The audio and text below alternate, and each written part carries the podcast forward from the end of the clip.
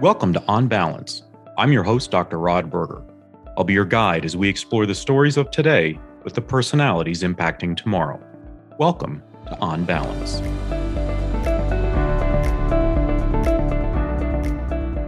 Continue to say this, but uh, I've been very lucky to be traveling uh, around the world and, and, asking people about innovation and education and how we're impacting the next generation, and also supporting the conversations of those that are doing their best to uh, work with the up and coming, the next, as I like to call it.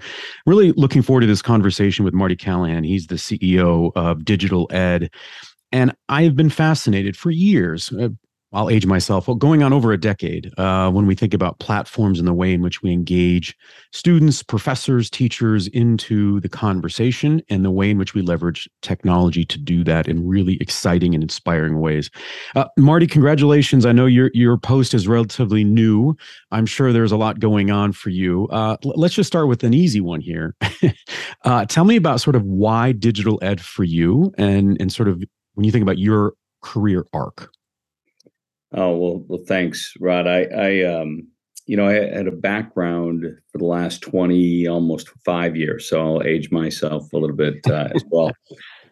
Uh, in in healthcare, really uh, in the SaaS market for the providers uh, in the in the U.S. Um, healthcare um, market overall, and you know, really, what was interesting about that market at the time 25 years ago is they were from a from a financial services standpoint about 25 years behind the financial services market how they dealt with patients how they collected money how they gave out free services. It was all done very manually. It really wasn't done with any kind of technology or data. And the the interaction or engagement with patients was was really poor overall. And so i entered that market and was really stunned by the, the lack of progress. And, you know, we, we created some great software products and services around that and really, and really created a, a new market for the healthcare um, or a new set of market tools for that healthcare um, environment and it took off. We really that new category just took off, and suddenly patients were being treated as customers, and and they were looked at as um, you know how could they pay, when could they pay, what was their um, you know ability to get free services, and and really just thinking about the engagement function, and that was through analytics and data and and communications. And when I looked at digital ed, I saw something similar in the in the in the education market more globally than just the U.S. healthcare market, and that is we've been kind of managing education because I have four children who've been through obviously K through 12 and they're in higher ed today, and you know we've been delivering education the same way I would say for decades, but maybe millennia. I mean, it has been really delivered the the same way for for for many many years without much change in the way that we deliver the way we engage and when you think about society in general the way that that humans are engaged whether that's in retail online financial services healthcare every phase of our life is engaged very differently today than it was 10 20 years ago even 5 years ago and yet education has lagged. And so when I saw the opportunity at Digital Ed, it was really around the fact that we had a chance to really change the way that that that education is delivered. Maybe we can bend the cost curve, um, you know, and that rising cost of education. Perhaps we can make it easier, more efficient for for instructors to deliver content to students in a in a way that they want to have it delivered to them in a way that they learn better. Maybe we can touch more the disadvantaged out there that don't have as much access to getting to a you know a, a higher education environment. So I, I looked at it as the that kind of a challenge, but that kind of a market opportunity. What, what so, surprised you, Marty? about yeah. the market because I, I'm with you completely. I, I come from education and healthcare background, and forever I've thought, boy, these are really similar. You know, you take a patient, you substitute that for a student, you take a doctor for a teacher or a professor, and to your point, this sort of antiquated, sort of sort of running in mud kind of an approach, and yet higher ed is classic for, and I've worked in it, so I feel okay in saying this, but you know, higher ed is, has been that ivory tower where tradition means doesn't exactly mean change and or timely change. And so what has surprised you in the education market, given that you were already coming in seeing similarities or overlap with healthcare? I think the the one surprise is I I think there's a genuine interest in change, but they don't really understand how to best get there. Um, and for those educators who are, you know, obviously, um, you know, well intended and you know have have been really, I, I think, like the physician, really care about the outcome for their student or their patient, right? That that they have those similar um, uh, desires to create a great outcome for the group of people they're responsible for and yet they they're really even though they're they're in it they're probably in it every day in their personal life they're not seeing necessarily the confluence of how they can deliver that or how easily they can get it done and um, or how they would integrate it into maybe a, um, a hybrid model um, and so I think it's the right now it's that chasm, it's that gap. The surprise is that you know they want to do it. I think that's maybe the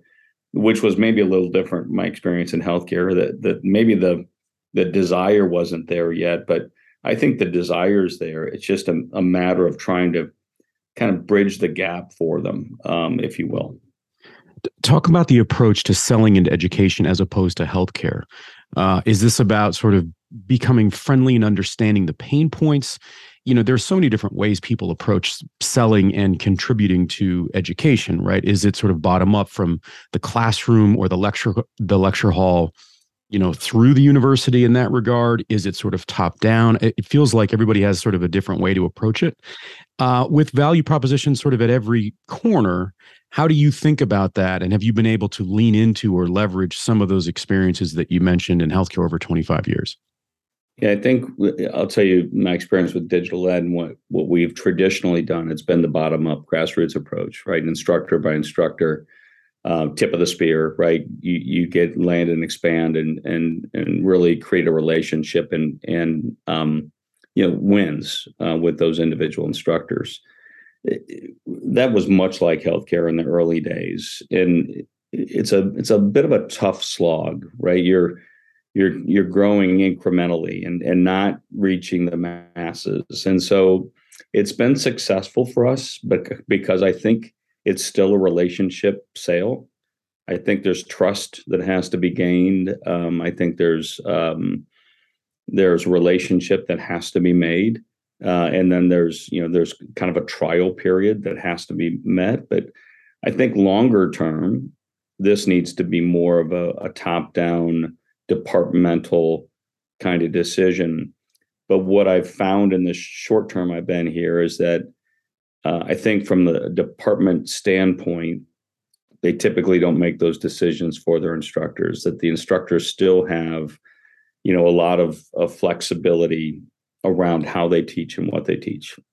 And so I think it's an evolution to get there, but I, I do think it's a relationship uh, from both ways. If and the best way is to have bi-directional selling, right? So top down and bottom up, so that you're you're reaching more of the instructors within a department and you get communication across those because the other thing that I've learned again in a short time is they they talk um, they share and they collaborate. And so the more that we can get that kind of communication moving between instructors and within departments, I think the better we get penetration and, and get to more students. I want to talk about what digital ed is, but I also think it's important to talk about what it is not.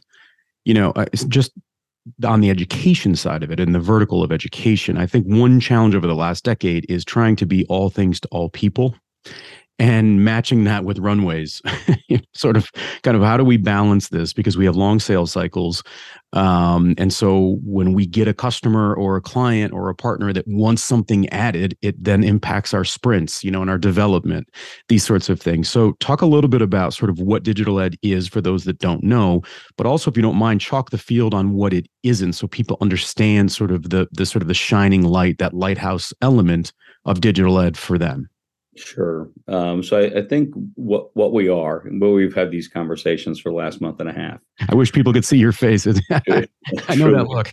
who we are, uh, and and we are. A, I think you know we are a technology that enables content delivery and assessment uh, and analytics and a learning environment that outperforms others, right? And we do that through technology. Um, and some of the examples of that are, you know, the content that's delivered and the assessments that are made through assignments that are are delivered through our platform. We have something like, um, you know, our randomization of questions, and so it truly allows students to to really get better and to learn um, through trial and error and through um, you know uh, being able to have um, input through analytics of where they need to work more. What we're not, we're not an LMS, um, so we're, we're not a learning management system.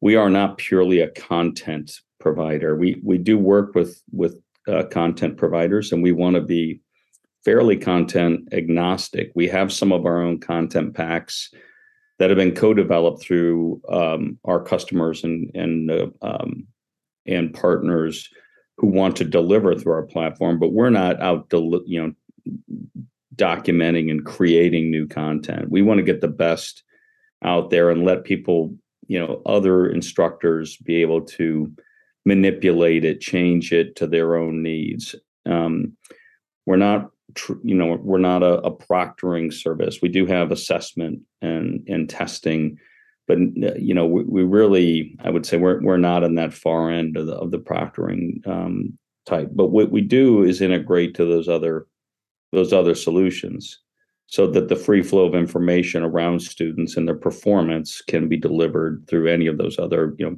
platforms that are out there. How much education do you think goes into the the proposition of engaging a digital ed, meaning that the market needs to be educated on what you just sort of clarified as to what you are and what you aren't?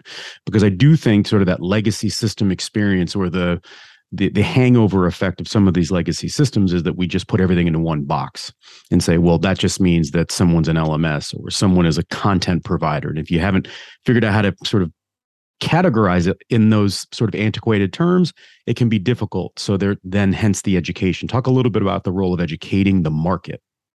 Yeah, I, I think that's a it's a great point. Um, and much like healthcare, this looks again to be a really um, you know uh, large um, yet niche industry. Right? We we have a um, a number of solutions that overlap and that there's been legacy you know uh, platforms out there for years so. It um you know so we i think the education and really clarifying to the market what each does and and really educating is you know and that's around thought leadership right? How do you how do you go out and create that that message? And um i think the clarity around that's not easy because i there are a number of other platforms that touch or move to the left or to the right of where you think they are, right? And some of that might be by design uh, and and creating some some noise. Um, others might just be by happenstance. But I think um, the education component is really important. How we do it, um, I think we're still working on uh, around clarity of what what an an educator or uh, you know a, a, university is looking to try to accomplish. And so i think there's ways to do it but it's it's difficult and it's really important but it's um it's still i think kludgy in the market today. Tell me about the value of riding along alongside or riding shotgun with uh, an area of expertise or focus like stem Well, I think the the value there is back to focus. One of the things that that uh, the our poor staff has to hear from me all the time is about focus, um, and and the fact that you know just like the the discussion of who we are, and so for us, I, I think it's really around focusing on that area, um, and and frankly, it's a it's an international uh, language, and so we can touch more. Um, you know, when you get into the arts and and some of the other areas where it's more challenging to do so, um, I think for us it is really important to stay focused on on that. But then, you know, we've been largely math to start with, and so you know, as the starting point, we've got great partners who are happen to be in in uh, you know chemistry and biology and and uh, anatomy. Um, we're working towards how do we expand in engineering and computer science.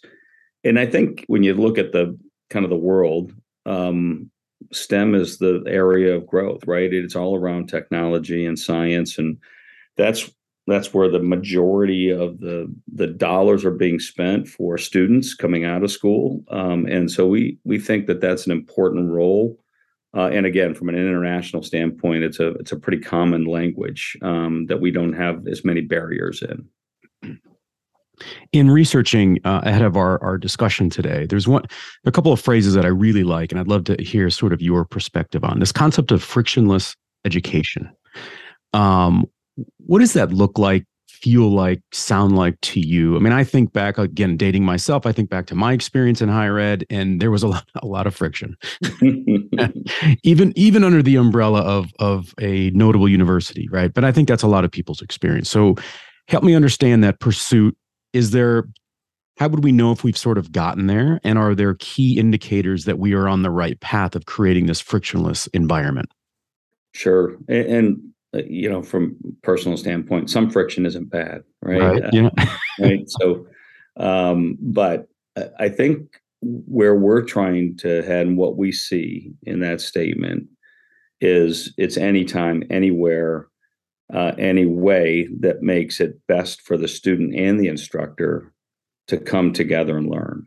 And so, whether that's um, you know on a desktop, on a laptop, on a phone, on a on a uh, you know on a uh, any kind of a, a, a pad, an iPad, um, that we want to be able to deliver and make it easy. And this is you know friction.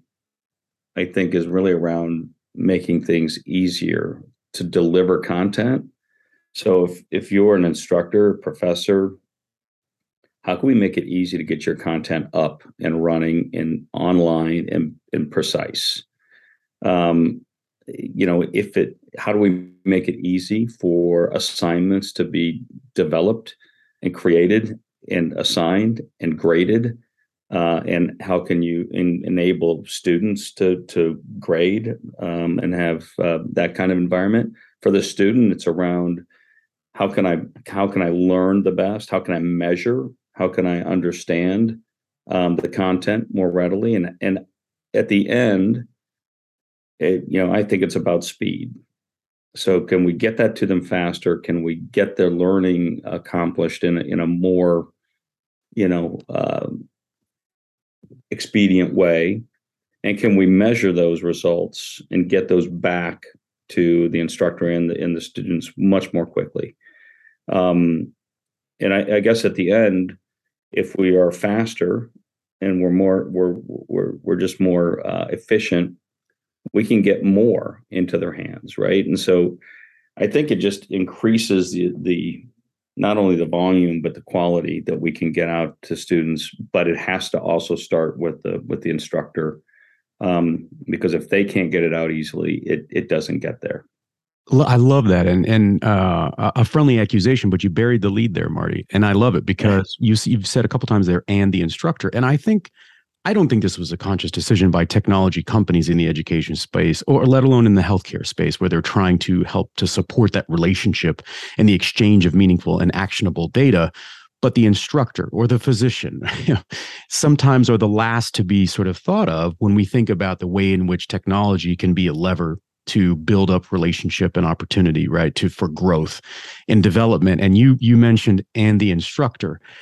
That seems like it is near and dear to digital ed. And I would think that that is incredible data and information from your current user base as to how they're engaging with it. How do you counterbalance sort of the the experience of the professor versus the student in understanding sort of not just where the the purchase is or that initial engagement is, right? But also that long-term relationship. Because to me in higher ed, the benefit is once you've created a, a, a valuable relationship, you can be there and really help an institution over a long period of time. Mm-hmm. Now, I, it, you know, it, we talked about relationships and selling earlier. I think relationships across, um, whether it's a higher ed organization or you know a healthcare provider, in that case, healthcare is it's patients. In this case, it's students and instructors, right? And that those um, relationships blossom, right, as things um, improve. And so, one of the big things we're we're trying to do uh, at all points in time is to prove that we are more successful or we can help them be more successful in their endeavors to teach and part of that that frictionless environment and that means we have fewer drops fails withdrawals right? We have higher test scores. Um, we have you know uh, better learning outcomes whatever those are. And and because we can capture that data now we don't always get it and that's the challenge i think in this industry other than others where we want to try to overcome is how do we get more data? How do we get more beginning data and data and create that that relationship to understand how successful we're being compared to other models. And from an analytics standpoint I, and I've, I've got a little bit of a background in that we want to get you know baseline data we want to test it against new data. And i think that goes a long way in in the relationship with the institution uh, and the instructor because once we're able to for them to understand and fully prove to themselves that they're in, improving along the way then that relationship just grows across the organization and you can really then start touching other instructors, other departments, and and and, and working towards you know just better outcomes across the board. Do you think that that is achieved or accomplished through the humanization of data? I think that we we have a different relationship. Tell me if you think I'm wrong on this, but I feel like our relationship with data has evolved. If we think of data as sort of this entity, right? Um, this organized set of information that can impact me personally and professionally and that it's not just ones and zeros like it might have been in the early 2000s and that we're finding different ways to understand it interpret it use it not use it to stigmatize or label. Like it can be very powerful now in a way that i think is very different and education i think is just scratching the surface. What role does that play in sort of what you were just talking about? Well, I think you're right. I mean, d- data today is is uh, it's prevalent in every part of everyone's life, right? And, and you can see where it's detrimental, um, where there's not acceptance, uh, or it's being used outside of what you had intended it to be used, right? You're as you're surfing every day, um, you know, uh, online, people are collecting your data everywhere, and and some of that isn't humanizing, right? They're using it for their own purposes. Um, I think from and it, and it's not just bits and bytes. We we should be thinking about outcomes. And so when we think about, we could start looking at at equity outcomes. We could look at um, you know outcomes that are are based in in um, just pure um, uh, performance. We could look at um, outcomes that are you know outreach based. Um, so when when institutions start thinking about and I'll use the U.S. as an example, right? You've got public institutions, you know, state, um, you know, institutions. Right here, we have one of the largest in in the world, if not certainly in the United States. And you know, they they they want to reach out into communities, right? They want to get more students. You know, when when I went I and I happened to go to that university, but um, the it, Ohio State University. The Ohio State University. yes. Uh, and w- when when I went there? Well, one, I was the first generation of my family to ever go to university. Um, second, uh, the university at that point was open enrollment. You know, anyone could get in, and I wouldn't admit that to anyone else. Uh, but now I guess I'm public. Are you now. saying that benefited you, Marty?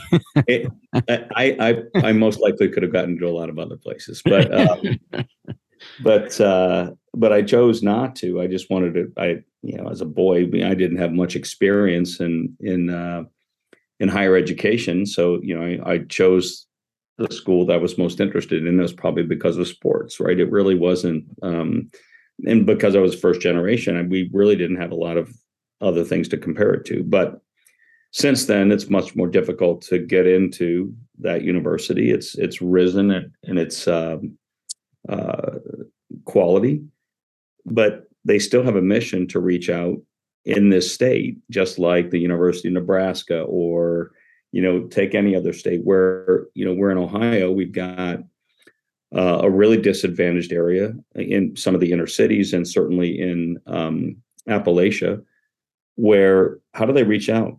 How can they help to reach out? How can they work through community colleges? How can they work through others to get to those those students who may not have the opportunity that others do? So we can start to use data a lot of different ways. Um, and back to the humanization part, right? Where it's not just, I mean, it, there's all kinds of ways to think about it. That's the more human way to think about it. There's also the way that, you know, gosh, they want to get more grants to do other things, right? We're, so if we're performing better, we can we can work on those those kinds of opportunities. So I think, you know, when we look at data, there's just a lot of ways to make that one more humanizing as we talked about but to to make it important from a university standpoint as they're thinking about or institutional standpoint as they're thinking about um, how do they deploy differently?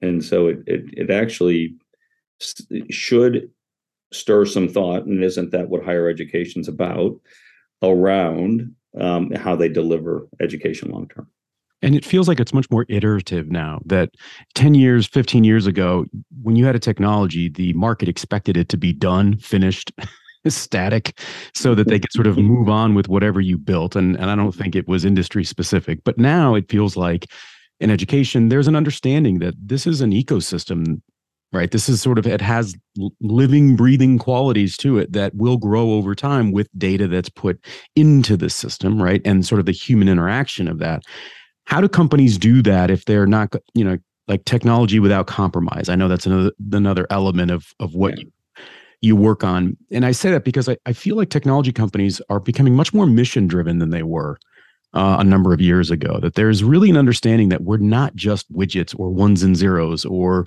just something that you pick up and utilize and then set down. That it's really much more about a lifestyle and a way in which to support all different areas of your life.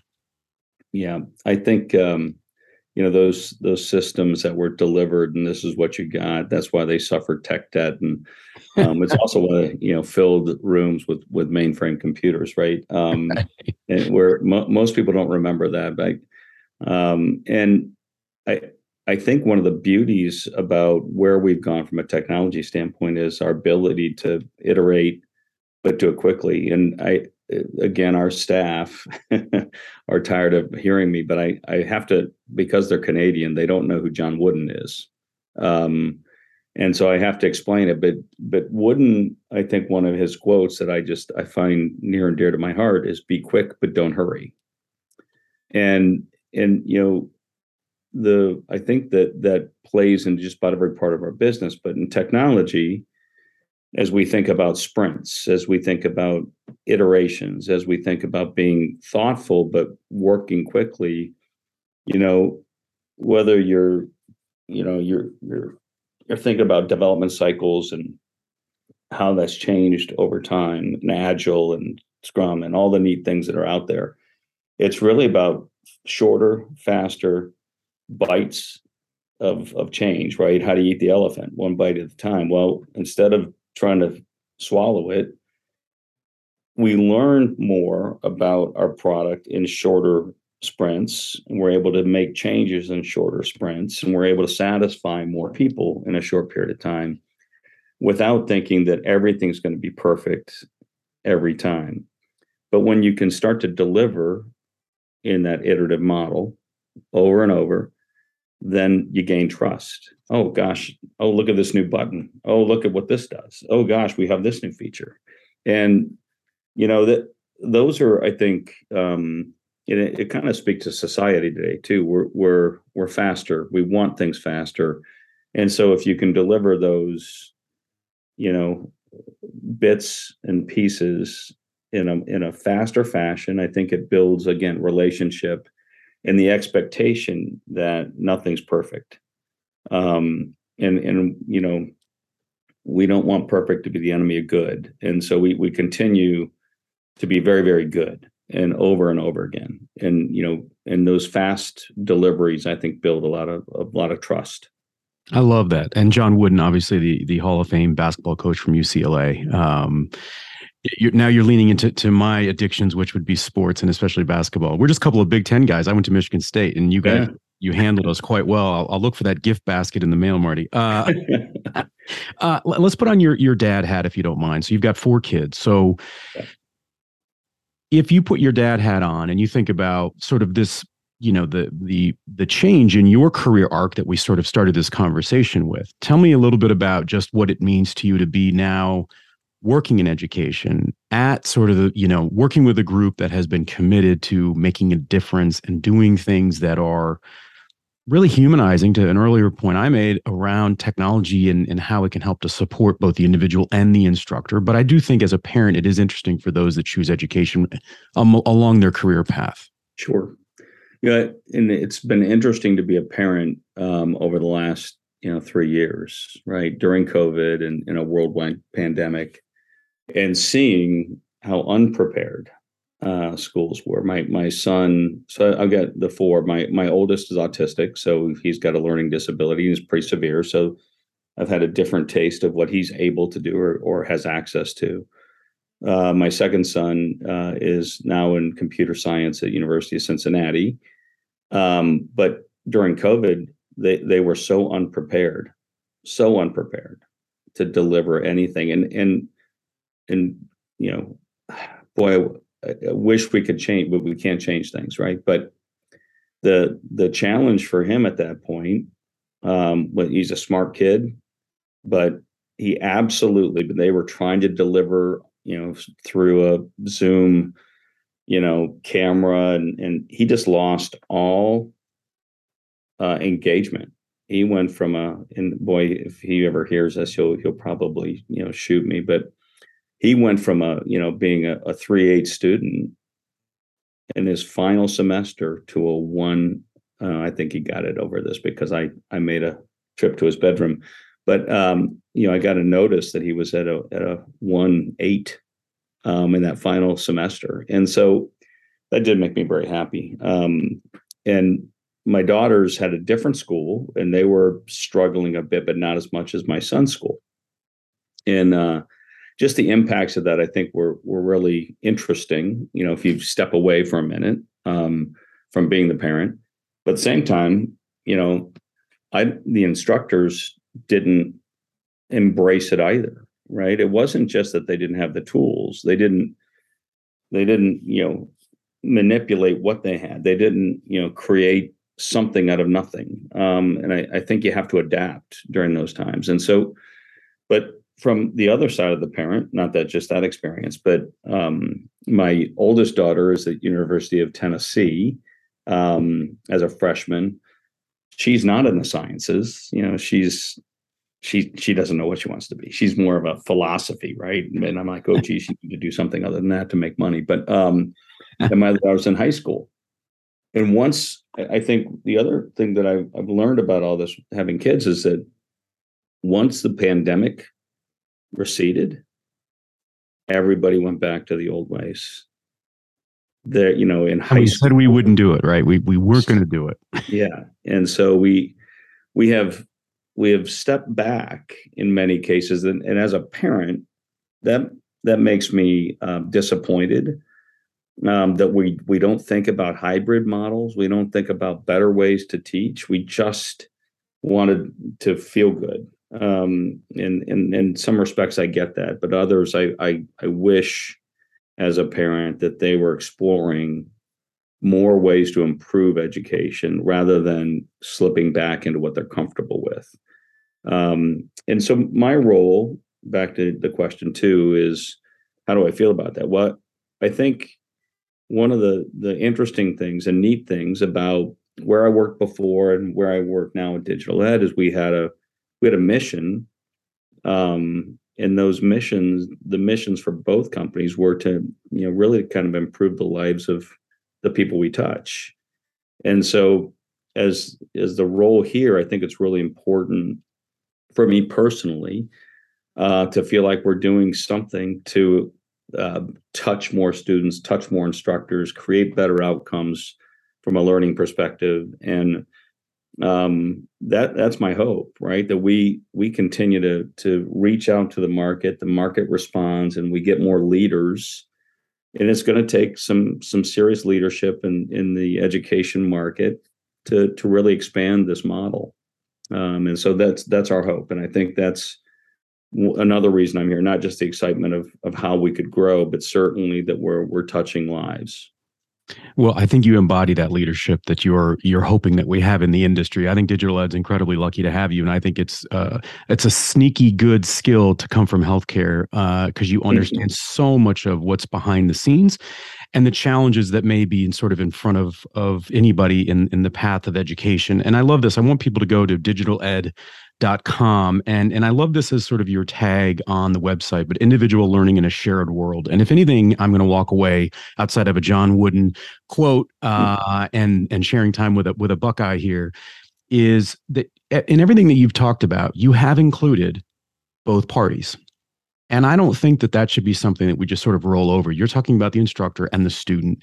And that to me is relationship building. And that speaks to really what is higher ed as an industry is struggling with. How do they keep that connective tissue where they communicate value and opportunity long term once you exit a campus, whether that's hybrid or sort of in a brick and, and mortar uh, model? So, uh, really impressed, Marty. I, I, think the DigitalEd is is uh, is lucky to have you in, in the position, and uh, it's been great to spend some time with you again. You can check out digitaled.com, Marty Callahan, the the new and excited and I think well positioned CEO of DigitalEd. I'm your host, Dr. Rod Berger. This concludes another chapter of On Balance. Connect with me via LinkedIn, Twitter, and Instagram. I'm Dr. Rod Berger.